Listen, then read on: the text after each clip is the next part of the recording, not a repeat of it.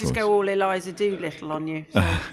Should we all do a posh podcast with posh voice? Can we all do a posh Well, podcast? hello. Oh, that Well, sounds good. Let's do that yeah, then. let's, let's Hello. go. In fact, like, like, like Don't know how long I can keep this up. Though. No, I don't know. I think I might have to dispense with the posh voice Yeah. fairly soon. I, we, Oh, okay, I- we should probably just try and do things normally. Yeah. You're still okay. putting on the posh voice. I'm just talk. I'm just hearing my voice. He's a posh. He's So I'm posh. hearing my voice through the headphones. It's just Yeah. making me go. BBC. We call it the that's BBC. what- BBC.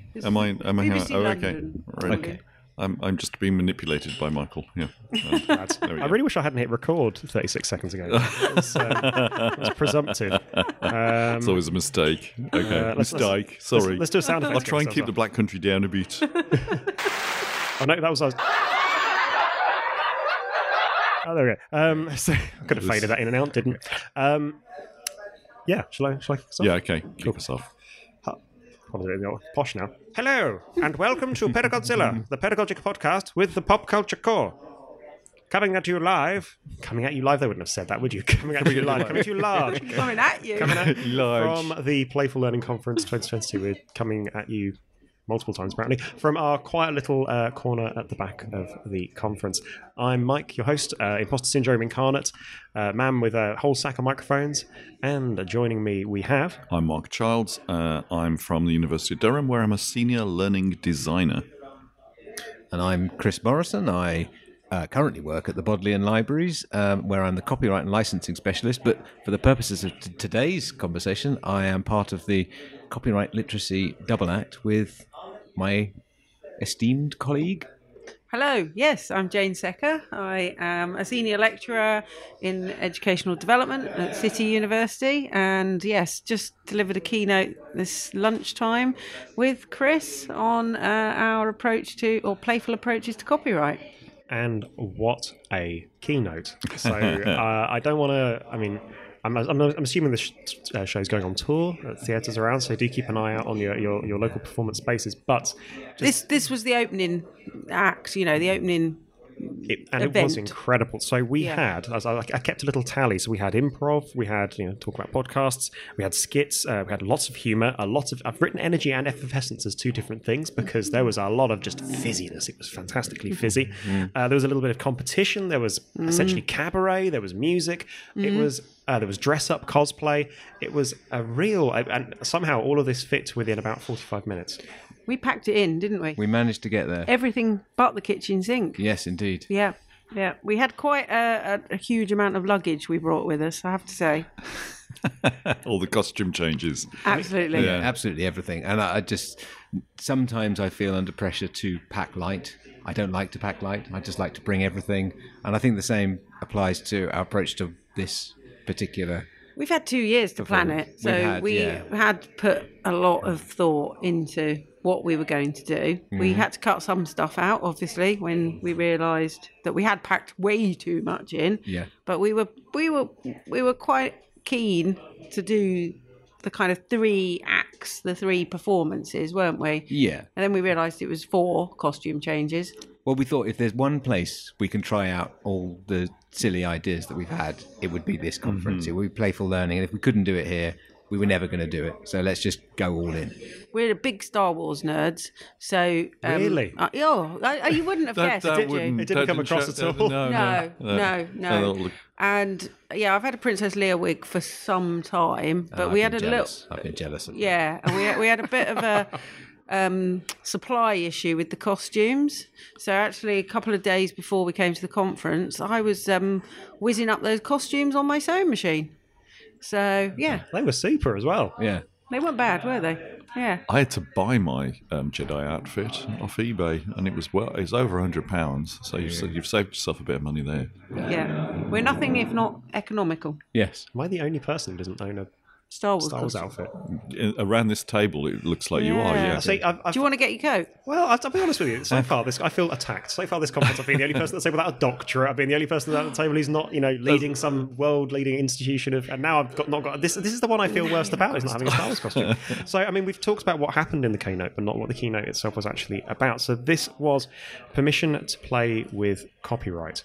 So, for uh, the folks at home who, who weren't there, what was kind of, you know, what were the you say the key takeaways? What were the key points of permission to play with copyright? Well, we're both massive copyright nerds. Um, I mean, we've we've both got um, different backgrounds, but they led us towards wanting to help people get their heads around copyright and not be so worried about it or bored by it. Um, and my background is in music. Jane's is in research and education, um, and we kind of came together because we both were working in library world. Uh, but the, the the key thing we were trying to get across here is because we've cr- cr- taken playful approaches to copyright. We've created games, and we've got our own podcast, and we've got our webinar series, and we like to muck about. But there's actually a point to doing that, and there's it's a serious business. That was one of the things we were talking about. Mm. Clearly, it's serious because it's the law and there are consequences. It's business because there's a lot of money in the creative industries, but there are lots of communities who really need to be able to work with copyright creatively and not get so tensed up by worrying about the consequences of what's going to happen to them or the institutions they work for or the communities that they, they work within. That we, we want to show different ways of thinking about it and it loosens people up to be trying some of the things that we've tried. Not everything that we've, we've ever tried works, but we thought we'd just throw everything into it to say, right, this is how we approach it. And and we did actually. I mean, it came. Our interest, obviously, we were both interested in it for a variety of reasons. I was originally a librarian, and I was interested in copyright because I saw it as something that was a barrier to getting access to information, and that-.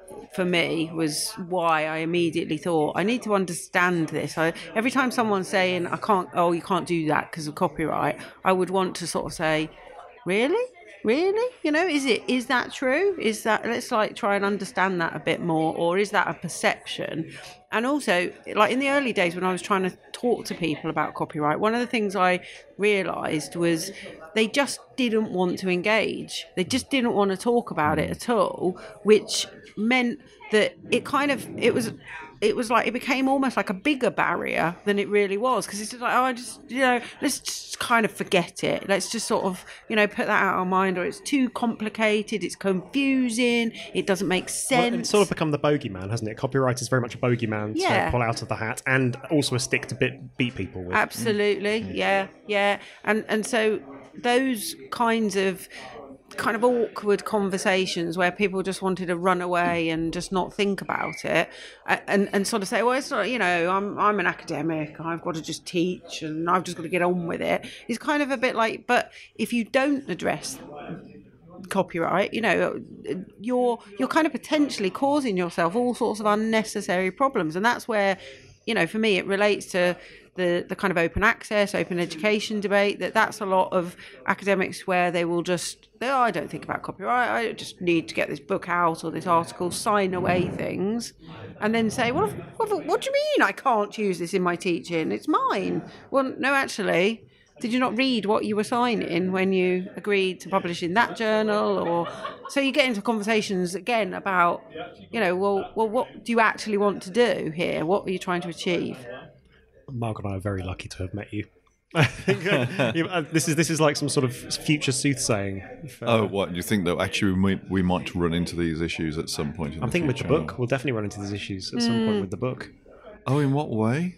Well, I don't know a single thing. I, I, I probably somebody gave me a piece of paper and said to sign it. I'd be like, yeah, sure. Here's my oh, X. Oh, we just oh yeah, but we'll just do it as OER and we'll cut well, corrective you see, comments. this is why we need and to. This is why we need to speak to people. Oh, okay. before, Yeah. yeah. but it is about finding the right model so we we you know we wanted to do so we've got a book copyright and e-learning it's, on, it's it, we're looking to do the third edition just before the pandemic broke out and we obviously sort of slightly put that on to one side while we were quite busy doing webinars and doing all sorts of other things.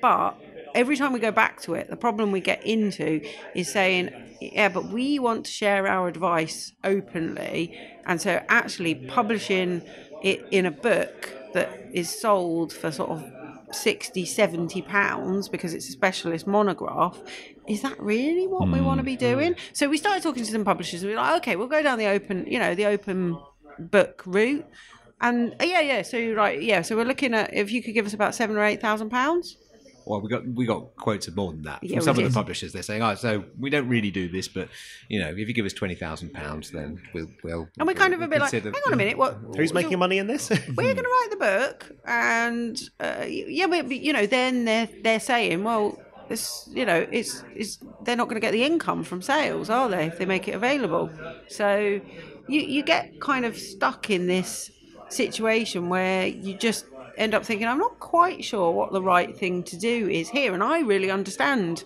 how copyright works, and I can't find, you know, okay, so the other thing is we just literally work on the book and put it up as a, some sort of PDF, you know, and mm. just make it available completely for free.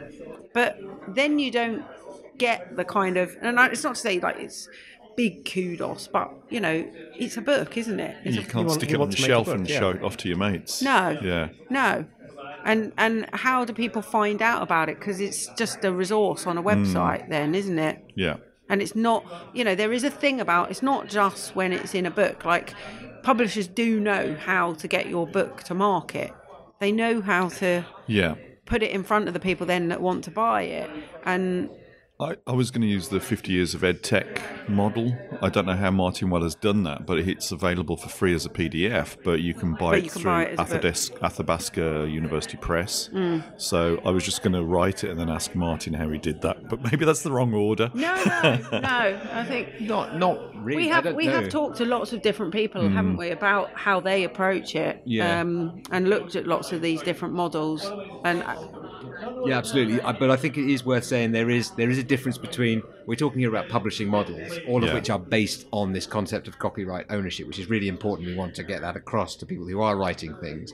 Uh, but in some ways, that's slightly different to the nuts and bolts about how copyright law works and some of the complexities and about hmm. using stuff and reusing uh, other people's material and hmm. relying on copyright exceptions and looking at copyright risk. And that's the kind of thing that I deal with on a day to day thing in my job. And I think so sometimes all these kind of worrying things get conflated into to one thing. So we tend to try to to clarify those different bits and split them out and, and not just see them as a big Gordian knot of stressful stuff. Um, but yeah, I I, th- I don't necessarily think you're going about it the wrong way around at all. If you if you write something, you've got something of value, but then thinking really carefully about how you get it out there and what the implications might be. You know, that's something that all authors, creators need to do. See, we can take that to the bank. And once, and part of your keynote was about, well, your whole keynote was talking about the massive range of ways that you are, you know, discussing these ideas and that you're exploring them and making them digestible and kind of accessible for people. And we had a, I mean, the, the little improv sketch was just was just fabulous.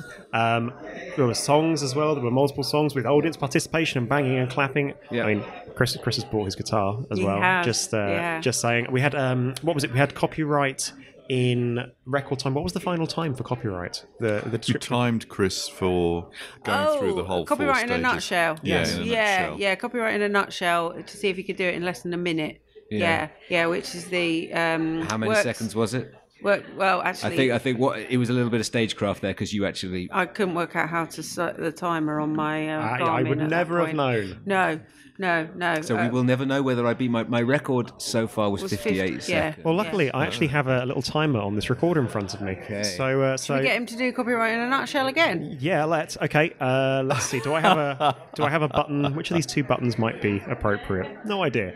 Okay, so there'll be a some description of sound. I can't remember what sound it'll be. Okay. and then uh, and then go. So, copyright is a type of intellectual property right that covers the creative expressions of certain types of things such as literary, artistic, musical, dramatic works, typographical arrangements, sound recordings, film, and broadcast. Um, it arises as soon as the creative work is fixed in some kind of tangible form and is sufficiently original and lasts for a set period of time after which it expires and the work passes into the public domain. In the UK, artistic, musical, and literary works last for 70 years from after the death of the author. Now, copyright uh, puts restrictions on certain types of activities, which are copying, distributing copies to the public, uh, playing the, performing the work in public, communicating the work to the public by means of electronic transmission, rental or lending, adaptation, or any of the above with an adaptation. Um, and if you want to do any of those, you need to do so legally first. You can do that with authorization of the rights holder, which is through a license um, and getting permission, or you can do it under a statutory exception to copyright, which is defined in the legislation. Uh, when doing that, there are no right and wrong answers, so it requires risk risk is applied there. Okay, so that's kind of it. That was that was that was like a one minute one second. That was that was pretty amazing. All right, Okay. He's got That a was bit red awesome. in the I mean, face. the, the He's crowd are going wild. No, that's applause. Hang on. oh, oh, they love it. They love it. Oh, Uh, that was that was fantastic. That was absolutely brilliant. We don't have the visuals, of course. The visuals do come from Copyright the Card Game, which is available as an open educational resource from our website, copyrightliteracy.org. Which is another of the sort of the multimodal ways that you're you're um, you're sharing these. So I mean, tell us about tell us about the card game. So the card game was the sort of first playful project that we were involved in, and it, it came shortly after the law changed in the UK in 2014. The copyright law was Oh, copyright law. I was thinking card game law for some reason. Sorry. No, no, No, Card no, game. no. Yes, the, the overarching legislation that determines how people use cards. Ah, the Poker card Act, of course. Yeah, yeah. Yes, sorry. um, there were some reforms that allowed education research uses uh, under exceptions that previously weren't there. And we were commissioned to do some training for librarians. And we didn't just want to stand in front of people we, with a we- bunch we of We were both really clear that we said no we need to try and do something different. We'd both been thinking about trying to do something different in the way we were teaching in our own institutions. And we just said like if we're going to go out and run this whole series of you know workshops the last thing these people are going to want is us turning up and just kind of droning on with a set of PowerPoint slides about you know uh, this part of the law has changed and and and, and Chris you were kind of you you had quite a strong vision from the start of this idea about holding things in your hand having cards having some sort of you know you, you we were talking at one point about top trumps weren't Yeah, we? the thing about trumps is so there's one aspect of copyright which is so you may have these exceptions which say for research purposes, as long as it's fair, then you can make copies for yourself or accessibility. So if you have some kind of uh, impairment, visual impairment, or anything that stops you having equal access to anyone else, then a copy can be made, an adaptation can be made to that material without infringing copyright. Now, one of the key things that we had in that law, to get a little bit technical for a moment, is uh, something which is called um, non-override by contract. So if you've got a license, so you let's say you're getting your journal article from a database, and in the license contract it says it- you can only access it through this um, platform. Through you must only read it on this browser. Then, if you actually need to make an accessible copy in another way, downloading it, putting it into whatever um, uh, software that someone could then get more uh, access to. Um, then, of the two, you've got two things that are potentially in conflict. You've got what it says in the legislation, someone can do that, but then the, the license contract says you can't do that. The copyright owner is not permitting you to do it. In that case, the exception wins over and it trumps the license contract. And that was one of the key things to avoid. You know, we got these changes to the law. It helps us in education, but actually, all the providers have just said, no, but you can't do that because the contract says you can't. So the trumping of it is like, okay, well, that's kind of like cards. And then we did see a big shout out to Annette Moore from the um, University of Sussex, who'd created a Snakes and Ladders game with copyright. We thought, "Ooh, that looks good. Snakes and Ladders. Um, and clearly she was getting really good feedback from her students who was playing with it. Like, okay. Um, so it kind of clicked together. It's like a card game. Well, you you said something about a game, and I just went, well, yeah, games based learning, playful learning. That's that's Because quite- you, you you more in this. I was. I mean, before. I, I, oh, you've I've been, been, because you've been around a while. I've been around a while. Yeah, but no, it, like running um, Lilac, which is the big information literacy conference. We'd had like a theme of playful learning at that conference. Oh, for you know, quite a number of years. Like people like Andy Walsh have been doing a lot of developing games in libraries. So I just said to Chris, yeah, yeah, yeah, like well, games based learning and you know play. And he's like, oh right okay yeah that's like a thing. And um, so we we started kind of coming up with some ideas of this how this would work. And I think one of the things that we we were kind of really interested in was avoiding this you know death by powerpoint lots of information presented. And we were like well maybe if we put it onto the cards so that they don't have to be taught it. They they play with the cards and the information they need is on the cards. And then they can work this out you know as a a team as well. That became something that we we sort of started to see that so you quite frequently, if you run a copyright training session, you get loads of different levels of understanding in the room. So you're always going to get a couple of people that know nothing, and then you're always going to get a couple of people that are just sitting there going, yeah, I know that. Yeah, yeah, yeah, I know, I know, I know, I know how that works. And and the last thing, you know, they're annoying because, you know, but they're annoying uh, because you can just see them zoning out and, and and and the thing about turning it into a game we felt was well let's mix those people up and then they get an opportunity when they know stuff they can share that in the group that they're working so they get their kind of moment on the stage of telling everyone oh well you do understand you know that section 32 of the act actually says and and, and so it kind of was a really good leveler we found with all these varying bits of knowledge wasn't it it was. I mean, the first time I ran it, one of the university lawyers was on one of the teams, and um, we got to this moment where I just noticed she was just standing there and just sorting all the cars and just going, right, is that, that, that, that, that, that, that. And that for me, that was a bit, I then realized, actually, this is a fantastic, it was a fantastic resort. It was clear right from the word go that people loved it. But then actually bringing people together and say, right, you may have differing levels. And actually, your job, if you know this stuff already, is to be working with others. So it's a bit like know, you're, you're, delegating responsibility to teaching to others, but it's much more helpful and it changes the whole. You know, yes, you can be the, the the person at the front who is the expert and has got the, the knowledge and can impart it, but actually you get so much out of everybody else's experience because it's not just about the what we call black letter law if you're studying law the legislation it's how that's interpreted and what the terms of art are and, and how things happen in so education we, in libraries we, we basically give them scenarios that are yeah. really based on it, it, depends who we're teaching so we've got a whole bank of scenarios we wouldn't use the same scenarios with a group of librarians that you would use if you're talking to the you know university lecturers we've done um, government librarians, we've done sessions for people who work in the NHS.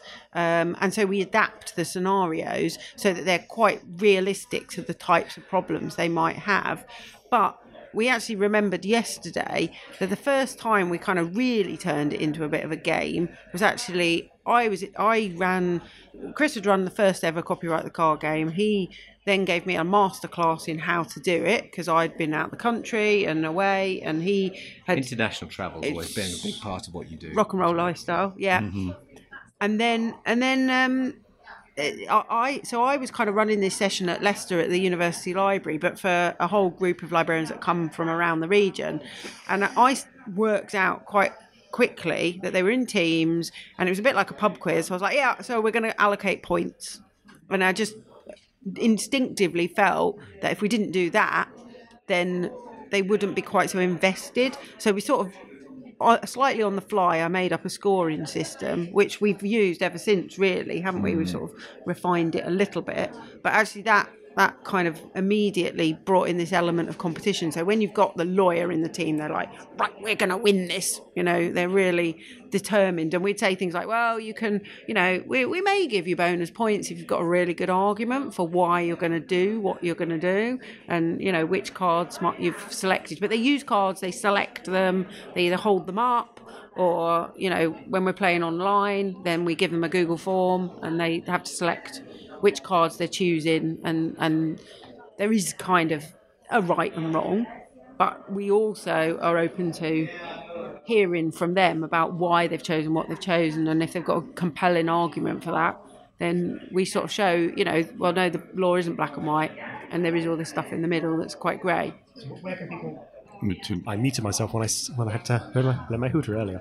Um, so where can people find this if they'd like to? That's uh, that's on use it in- copyrightliteracy.org, isn't it? We've got yeah. All of our resources are on the website and blog we run, which Yeah. is copyrightliteracy.org. There's a resources tab where we've got the card game. We've got our other game, the Publishing Trap, which is a, a board game about academic publishing, um, and all of our kind of We've got research our papers and Copyright Waffle podcast is listed under Waffle there, and our. T-shirt store. t-shirt store. So They some have, of the they have T-shirts. merch. It's fabulous merch. We do as well. have, yeah, yeah. Actually, this one is an exclusive one. That was really this is it. our parody um, Sergeant Pepper T-shirt that was made uh, for Chris's leaving do at the University of Kent, wasn't It it? As a present for you. Big shout out to Chris Jones from the University of Reading, who is a, a marvel with Photoshop and a creative genius. That picture, it's not widely distributed because there is a thing around copyright risk. It's I was going to say. Yeah. got a The ultimate irony. We're not planning That- to sell this one. I That think. comes with a reading list, an entire reading list. Every About single image there people are on this. comes with a reading and full credits because, of course, if you are going to be using material under, for example, the parody exception um, in, in UK copyright law, then you need to ensure it's appropriately attributed um, as well as ensuring that it's fair. So he, I think he's going to be presenting about this at our Ice Pops conference Oh, in Ice Pops. September, which is. Can you tell uh, us what ICEPOP stands for? Because that's a brilliant acronym. It's the International Copyright Literacy event with playful opportunities for practitioners and scholars, um, which is it has an interesting story behind it as well. Because actually, that wasn't the original name. Oh. So we've run it. We've run it um, two times face to face before, and both of those times we've created an annual. So the Ice Pops annual, as you would get with anything that comes round once a year, with exercises and crosswords and other stuff. Oh, like the Like the Christmas annuals. Yeah, yeah. the- the- I think they still do, don't they? I remember Yeah. them a big feature of my childhood, but I think they, you we should still have get brought a couple with us. 'cause We We, sh- have got some still left over from 2019. So the Yeah. first one, we've got the story of the origins of Ice Pops. Because ah. actually, initially, should we do this story? Yeah. Uh, if well, initially- we got- are we initially all it was Yeah. You want to hear a story? Uh, yeah, yeah. I think yeah. Well, I, what I will do is I'll put a five minuter on this, Yeah. Okay. just because we've got another chunk to do. Okay. yeah, yeah. It was called Popsicle, and it was the playful opportunities for practitioners and scholars in information copyright literacy event something or like something that, like yeah, that. yeah. Um, That's also a great acronym. it was yeah, great. it was a really good acronym. and then yeah. you then you said, Well, I discovered it was a registered trademark. Oh, that's awkward. Yeah, and but appropriate. and I was kind of going, well, it's a registered trademark for, um, I think it's like to Unilever for selling like uh, a, a, an ice lolly, a type Yeah. of ice lolly. But we had this like, we'd made a logo by this point. We got a designer to make us a logo of a really cool like ice lolly with popsicle around it, and we was just like. Hmm. Like, so we we we spoke to one of our good friends who was like a copyright um, academic to just say what would you do? And like do you do you think we're we we you know because we're not trying to sell ice lollies. We're running a conference. And he was just like well you know it okay it might give you loads of extra kind of publicity and kudos if you got banned from using that trademark but it's probably a little bit of a risk you don't want to take. So if you could come up with another name. By the time I got back home, we'd come up with You'd another come up name. with another name. yeah, I was. I called you, hadn't I? I was actually on a train going back to South London, and I, in the space of a sort of thirty-minute train journey, I'd rung Chris, going, "Ah, we've got a problem," because we were literally about to launch the website the next day. He'd come up with a new name. And can I just check that you've checked whether or not Ice Pops is trademarked? We did check, yeah, did. yeah, no, we I- did. I yeah. was going to wind you up that it was, but it's not. so I haven't found anything called Ice Pops. I found Ice Pops as a generic word, but not actually trademarked. no, so yeah, yeah no, no, right no, no, no. Damn. Okay, you checked. Yeah, we did, we did, we did check. We did yeah. our due diligence. Yeah, yeah. So, but yeah. Anyway, so we we had a we came up with a new name, and uh, yeah, It's a lot of fun. It is. It's sold out. yeah, So, sold out this year. Yeah, we have happening it. at the, at the we- we're University of making Oxford It, we're making it smaller though. Museum of Natural History is where it's taking place. Oh, well, that's awesome. Mm. with a focus on cultural heritage. wow. Um, so it's brilliant. Mm, it's going to be good. Yeah, yeah.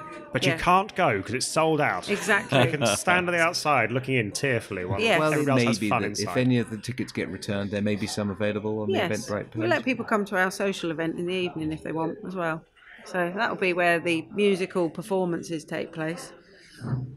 Oh, are we going to Well, get I was going to say, so we can probably segue. We can segue to one of those. So, yeah, uh, one of the highlights of the uh, the keynote was uh, some fantastical musical performances, All original works. all all, all original works. Um, and Chris, uh, Chris has got his guitar with him. He has, Chris, yeah. Can you give us a cheeky rendition of uh, one of your favourite Okay. copyright numbers? Yeah, yeah, yeah. he let's writes the that. theme tune, sings the theme tune. Oh, that sounds nice. Sounds good. I thought I would do the old theme tune because I think we've mentioned our podcast um, and uh, we have a theme tune to our podcast, Copyright Waffle. So I thought I'd just do that. It's not long, and then maybe we could do one other. Um, so the, the most recent podcast conversation we've had is with. Oh, I'll come on to that later. So we'll just let's start off with that. yeah.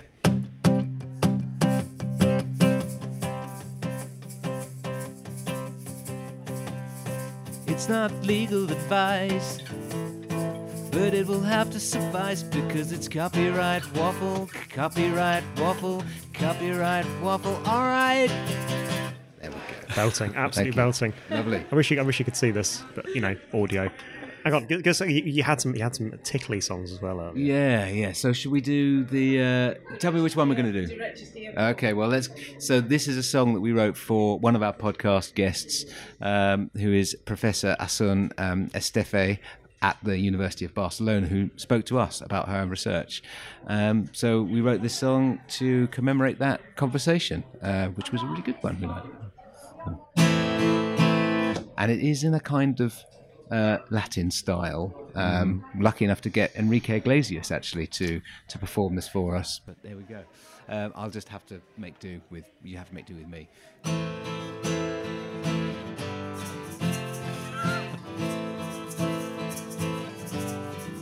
She was a professor who came to England on a visit from the Barcelona shore, following an interest in open access, an expert in Spanish civil law. She gave a lecture at Queen Maria, and she showed us what she found. A few days beforehand, she came to see us and explained how we may find some common ground. Derechos de autor, copyright was not the problem. She was sure to open access, acceso abierto. Negotiations better than a change in law. Check the podcast and the lecture to learn more. Derechos de autor.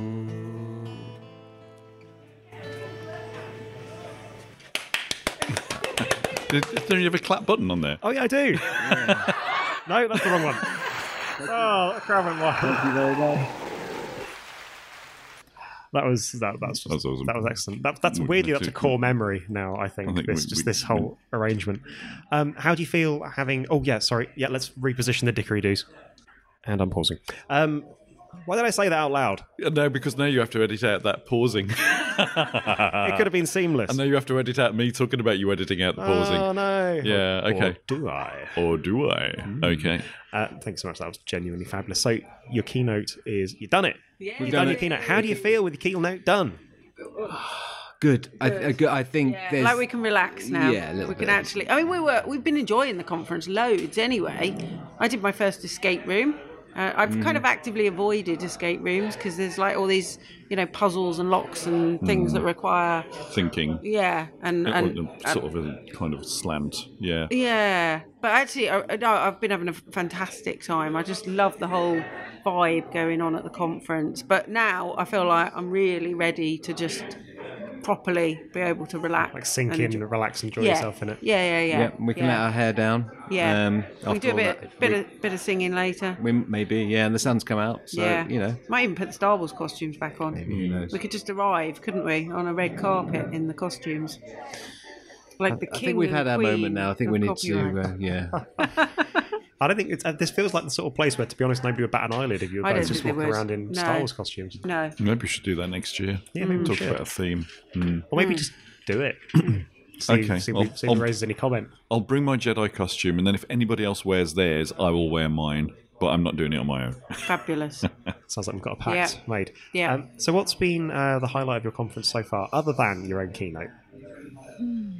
Oh, Elliot's keynote. Elliot's Yeah. keynote was really interesting. Really, um, you know, uh, thinking about inclusivity and play, and thinking about, um, you know, what what we can kind of that that kind of discussion about rules as well, and you know what rules there are around. I mean, we, we, we like thinking about rules, don't we? Or- Yeah, and my my job for a while has involved policy and setting things up and structures for decision making and that sort of rigidity you get from being in this kind of role.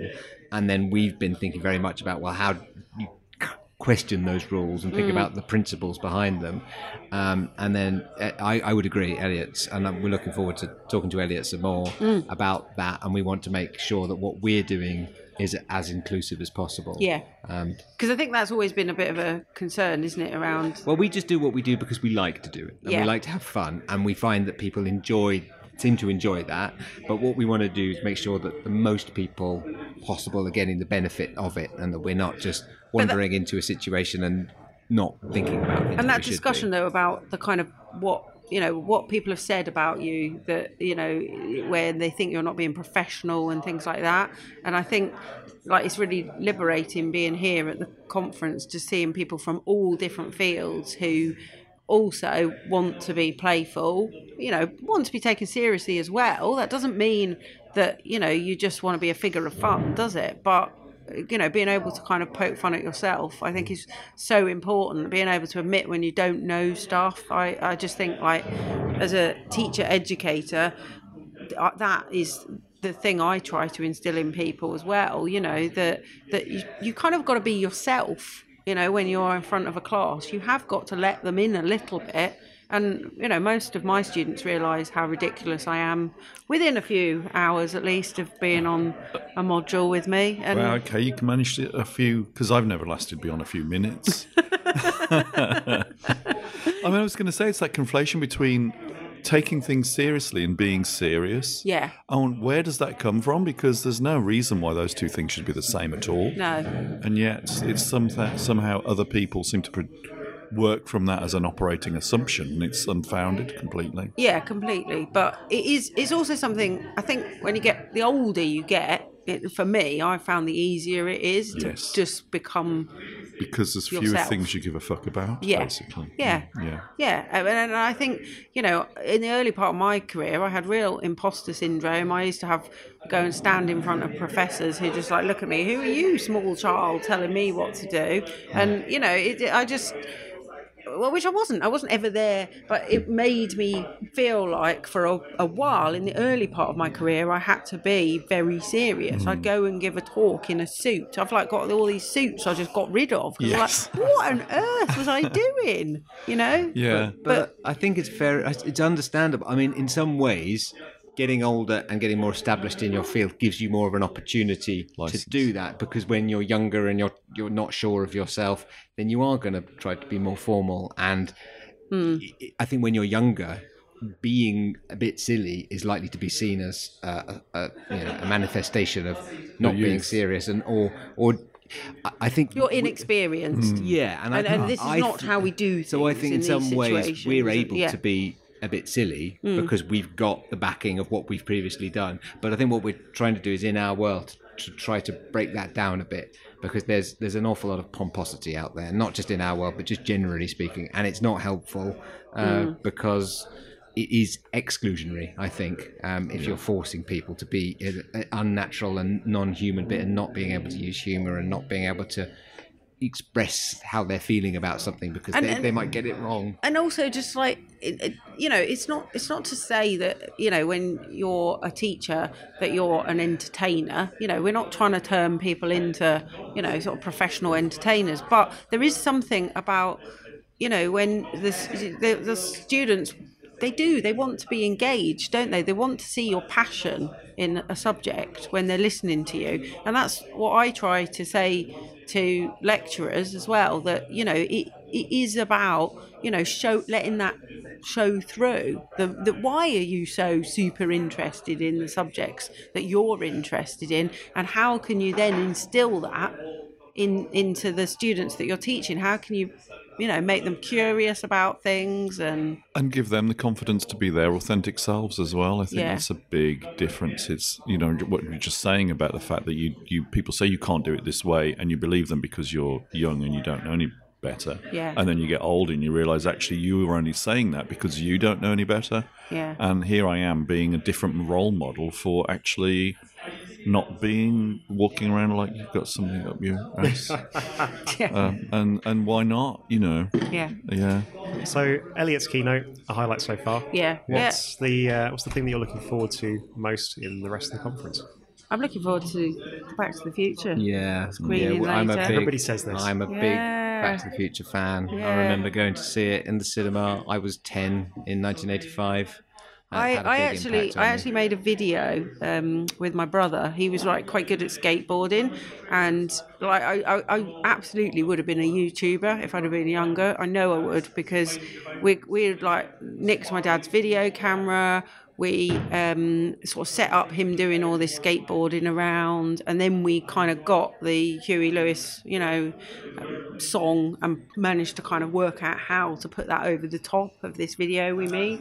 We made, um, and we we just thought it was like the coolest thing we'd ever done, and it was just on a videotape, and we just showed it to our friends. But it was it, yeah, it was kind of completely inspired by the film, and you know. Just being able to create something that was a, actually a kind of copy of it. well. And we've gone full circle. we have a little bit, yeah.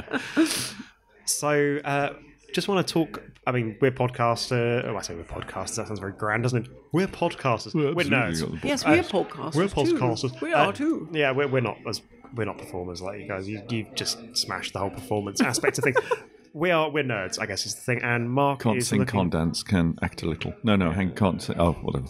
sorry, can let me do- cook a bit. No, no, I can't set five things on fire. Oh, anyway, sorry, sorry, go on. Uh, yeah, um, uh, but we're, we're, we're, I say we. Mark is uh, looking into a bit of research around people who, well, educators who podcast. Yeah. Um, and yeah, I guess so. Just I guess tail off this uh, this review of the day and just kind of talking to you about. Yeah, if it's all right. Yeah, just Um, so, uh, informed consent thing is, you know, like you provide data, we're going to use that to analyze and then put that into a paper. If you want to co author the paper, that's brilliant, or we can just use the data. You can withdraw the data whenever you like.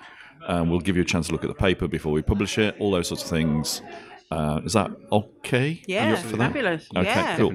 So I just wanted, uh, well, we've already said who you are and what's the name of the, oh, uh, and the name of the podcast is uh, Copyright Waffle. Yep. Um, so, what was the? Do you have a format? Is there a way that you particularly structure each one? Yeah, well, we're one of the things we we we do have a format, or we kind of did have a format.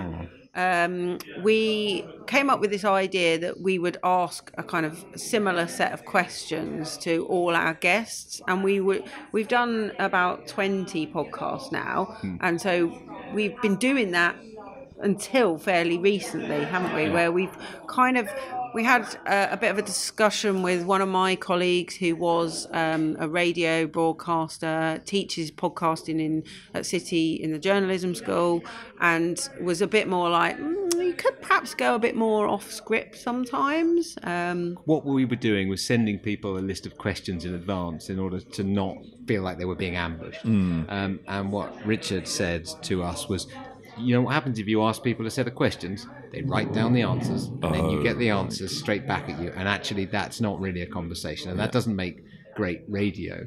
Um, so we we've now moved away from having we've got the same areas but then we're tailoring it to uh, the guests themselves so you're involved in this area we'd like to talk about this and this aspect of it so they've got an idea of where we're going to go with it but it's now actually much more naturalistic as the way the, the conversation goes Yeah. i mean my m- massive podcast hero is adam buxton who i've been listening to and I mean, that's where the, the songs and you know some of the skits and things come in from my perspective. Um, but those are kind of rambling and they go all off all over the place, as many great podcasts, and of course there are many podcasts available. Um, but because the people we've been speaking to recently aren't necessarily copyright experts or copyright nerds, they're people whose lives have been touched by copyright, is what we say in the blurb. Um, things we had uh, classic "Who are your copyright heroes?" and um, for somebody like our most recent podcast guest, Mark Lewisohn, uh, another huge hero of mine, the number one Beatles expert in the world, un, you know, un- unrivaled, unparalleled, his level of depth of knowledge. But he knows loads about the copyright aspects of the Beatles, their publishing. And we had an amazing conversation with him. And if we'd stuck rigidly to that script, it would have been a quite a stilted and short conversation. And actually, Yeah. what we got from him was just incredible. Hmm. So we're we're kind of flexing it as we go, and we're finding it really enjoyable to to sort of try different things. Yeah, we that that was the one I think where we recognised we needed to do something a bit different, hmm. and that was when we spoke to Richard, who who really did sort of say, well, you're you're kind of encouraging people to just stick a bit to a script if you do this. So we have since then we've recorded a couple of others, and we've gone much more sort of not f- totally free form, so, but you know we we have still asked some of the same questions, but we haven't sent them a list of the questions in the way we were doing. We've kind of just said these are some of the areas we want to talk about, and I think what's happened is we've been able to have better, richer conversations. But there is one thing that always comes up in every episode, which is cake, Oh yes, which is what everybody's favourite cake is. yeah. We like to talk about copyright, but we do think it needs to have a nice slice of cake It's with a, it. a cup of copyright enlightenment with a nice slice of cake. Yeah. It's very simple. What's, what, what is the slice of cake? Just out of interest. Well, choice. it depends on. Uh, so, Oh, for it for you, had? Chris. For, you- for me, Yeah, yeah. Ah, right, okay. Uh, I know what mine is immediately. yeah. It's a coffee and walnut cake every time. See, With butter, buttercream, lots and lots of coffee Oh, buttercream. Yeah, yeah, yeah. Gutake. I'd probably Oh, go that's amazing. chocolate fudge. Mm. Chocolate fudge. Oh, Hot or another cold? really good too. Hot, hot with ice cream. Scoop of vanilla pod ice cream. That's the one. So, is there anything else you've learnt about podcasting? So, you- it's like not being too rigid with the questions. Anything else that uh, you've really kind of learnt from? Well, Ri- Richard actually had another really good bit of advice, which was he just said, like, just switch your recorder on pretty much as soon as you get in the door and start trying to record some of the kind of incidental thing that's going on. And, um, you know, you can kind of pick up some of the sort of ambient sounds around you. And um, I think that's actually something Adam Buxton does as well, doesn't he? In some of his podcasts, where he was like talking to Philip Pullman and he's making a cup of tea, and there's one, all this yeah. kind of clinking of the tea, and we kind of thought, oh, you, you know, that that that was the kind of thing maybe we shouldn't be doing, but. Richard was saying, yeah, you could just try some of that more natural sort of stuff. Yeah. Um, so there's that. Um, I mean, just like the kit that you need as well. So we we bought a new um, recorder recently, didn't we? Yeah. But Richard was very much talking to us about production. Who is producing you? Yeah. And, and we said, well, I'm doing the. I'm doing the editing, but of course, editing, technical stuff is different from production. Production is all about the overall creative, what you're what you're creating, and having that vision for it. So I think it's just what we're learning is we're just going to keep going and see where we get to. Um, But like going right back to what motivated us to do a podcast was we were just thinking of different ways of communicating about copyright to people and obviously like games and written advice and stuff like that. And actually the idea of audio and, and having a podcast was just something where we just thought it would kind of be really nice because people seem to quite like listening to us when we go and do a talk. So let's just sort of try this out as a different medium to use.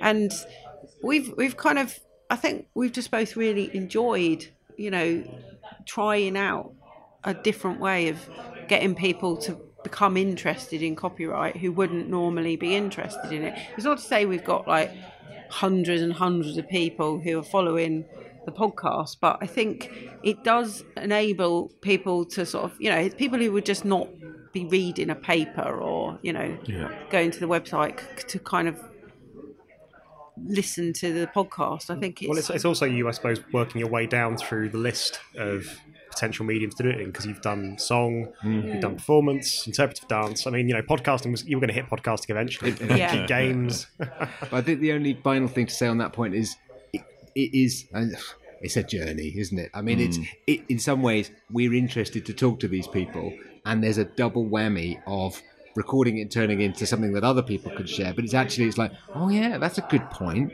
And then I'm thinking, well, but how does that work? And you're learning, and so we're learning We from the people we're talking to because they're all fascinating, and we're choosing. Every single guest has been excellent, so we've been lucky that they've been said, and we're getting momentum, and we've got some ones lined up, and they're yeah, pretty cool Yeah. people. And we do we do sort of say we're using it to create an archive of, of these chats. You know, it's like a not moment in time, but you know, it's it's it is kind of uh, people that are sort of talking about the stuff that's concerning them at the moment, and it's it's they're going on the record doing it. I mean, one of the things that I think is really interesting because you know you're doing a piece of research about it. We have wondered in future, or could we then use our archive, you know, as a way of kind of mining it for, for kind of data. But obviously, that's not the sort of premise that we were recording the podcast under. So, you know, but it's. I just think it is. It's a, it is going to be an interesting archive to, at the end of our lives, look back and review and say, you know, well, what did we learn from all that? Could could we do something with all that stuff we collected? And have you learned anything uh, from the actual practice of podcasting that's influencing your practice and the rest of what you do? I say "er" far too many times. Chris has to spend ages cutting all the ers, Ers out. out, yeah. yeah, yeah. You know, you can automate that. You can automate it. Yeah, use iZotope, um, some of the RX software, Oh, nice. um, and then you can because we have Chief Um here. Oh, Chief Um, yeah. Chief that's- Chief Um. we um, could um and er at each other for you go- hours, Um, couldn't we? you, And you like, isolate yeah. you isolate a representative um. Hmm. Go find similar. You set a tolerance level. It finds similar sounds, and then you go gain. And they're all identical ums, more or less. yeah. yeah. And then you find you know you maybe find Is three it- or is it a four thinking universal um ums in you it. do? So I, I I'll take out two hundred ums. Yeah, I think it's the I got different. I, I start to say something and then I rethink about how I want to say it, and I will actually have three goes at a sentence before. So if I'm doing the editing, what I'm doing a lot is I'm not just taking out the ums. I'm taking out the first two Yeah. options that I had in my head, and then I realise I didn't quite complete that sentence before I started the next one. So it's like actually I need to take that entire three quarters of a sentence out because it's not a complete one. So there's that, but it's just the brain going at a different speed than the mouth, really. Sorry, I, I, I jumped over you there. That's another reason we have to do editing is because we keep on. Ju- we Yeah, got told we- off we- by the last people we interviewed. so you do talk over each other a lot. We we try not to talk over each other, mm. but it's ho- it's been harder if we've done stuff remotely, hasn't it? Where that happens like, naturally in the room, we kind of look at each other and. Mm. But I, I do get quite nervous, I have to say, when we're reco- recording it, and sometimes I can't really appreciate what the person's saying to us because I'm kind of quite tied up in the process of trying to go through the questions You're and thinking of what you're going to say next. You're trying to think of a, a direction to push I'm it. overthinking it absolutely but as I- well. I think I'm feeling a bit more relaxed as time goes on, but it does it causes me a little bit of a sense of ah, the I- the- recorder's the, on. The, fact is that is that's just what happens when you're doing this kind of thing. Because of course you're on high alert because you've got something really valuable. You've got somebody who is incredibly engaging and entertaining and it's got something to share with you and you don't want to stuff it up and you don't want to let it you know mm. you could run it into a ditch if you're not careful. So the process of editing even though it takes me a long time because i do most of the editing but i really enjoy that process of reordering what you've got and it's not necessarily just a linear thing and you can go well actually that bit didn't quite fit but this bit makes it really good. And then it, that editing is so integral to kind of creating something which has got a feel to it. And i just i love i love that part of it. Does it change what we do elsewhere? Well we don't edit when we're doing a live session but i think it's just well that's that and that's that and those are all different things and they complement and he each loves coming up with new little jingles as well. Then. He's kind of got an idea.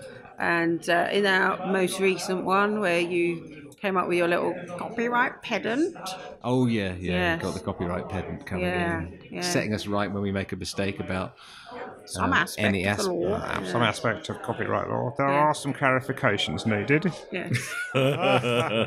It may not be legal advice, but it does have to be right.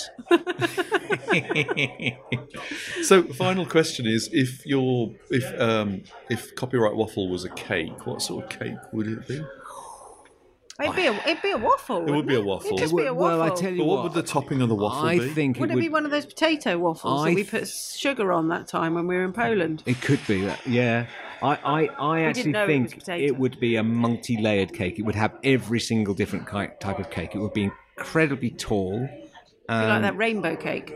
Yeah, a bit those like a labels. rainbow cake. Yeah. Um, ridiculously um, over-ambitious. Um, layers sometimes- and layers of And rice. If you were to try to consume the whole thing at once, it would really Probably make you you sick. make quite sick. yeah. Uh, but little and often, um, a little slice of it. a little slice. Yeah. Now and again. Yeah. Yeah. Okay, that was it. I think that was. Thank you. Shall I? Uh, shall I bring us home then? Yeah. Yeah. Okay. Okay, cool. Yeah, so, bring it uh, on where home then. can people find you online? Well, Copyright Waffle is available on SoundCloud, iTunes, other podcast providers as well. Um, but everything really that we do, we publicise through copyrightliteracy.org. People can follow the blog. We're also on Twitter Yeah. uh, at UK Copyright Lit. And so we're, we're And we all over the tweet independently as well. We do. So I'm Jane Secker. and I'm at C Bowie Morrison. Bowie being my real middle name and nothing to do with David Bowie. Yeah. So C Bowie Morrison. From the, for the man who's been caressing his guitar, Mm. gen- me. gently, like a Yeah. like a faithful Labrador. Um, it's a very pretty guitar. Oh, oh, excuse me, sorry. Throat, frog in my throat. Oh, I've got to edit that out now. That- no, I'm, I'm not going to edit that out. That's staying in.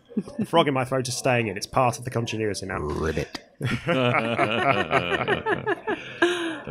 Brilliant. Well, okay, that's so- uh, yeah, cool. Uh, well, that has been, uh, I guess, our coverage of day two of uh, playful learning. Mostly because I'm now going to disappear into my hotel room and edit this and uh, and push it out, recharge your batteries. and and literally recharge my batteries while not actually recharging my my other batteries, the ones the inside metaphorical me. ones. My metaphorical. Well, we'll have tea in a bit, and then Back to the Future. I'm looking forward to that. That's going to Yeah. be cracking. Yeah. Yeah. Well, Uh, thank you. Thanks for inviting thank you. us. Well, thank you so much for joining us. It's been genuinely wonderful. Again, massively enjoyed the keynote. It was just, it was, it was energizing. I felt like I, I felt like I wanted to go out and learn copyright law by the end. By the way, we might have a small copyright question afterwards, which we need to do off the record. Okay. fine. But Mark can ask that. Yeah. Um, just in case you know the police need to be called. Remember, it's not legal advice. Remember, it's not legal advice, but it should be correct. and it'll have to suffice. Yes, So, I have to uh, suffice. Yes, so thank you very, very much for listening. You can subscribe to us on all your favourite apps, feeds, iTunes, and at our website, pedagodzilla.com. You can also follow us and get in touch via Twitter. I am at pedagodzilla. I'm at Mark Childs, and, we've just had- done their we've just had your handles. ats as well. So, yeah, so- Um, if you enjoyed the show, and we really hope you did,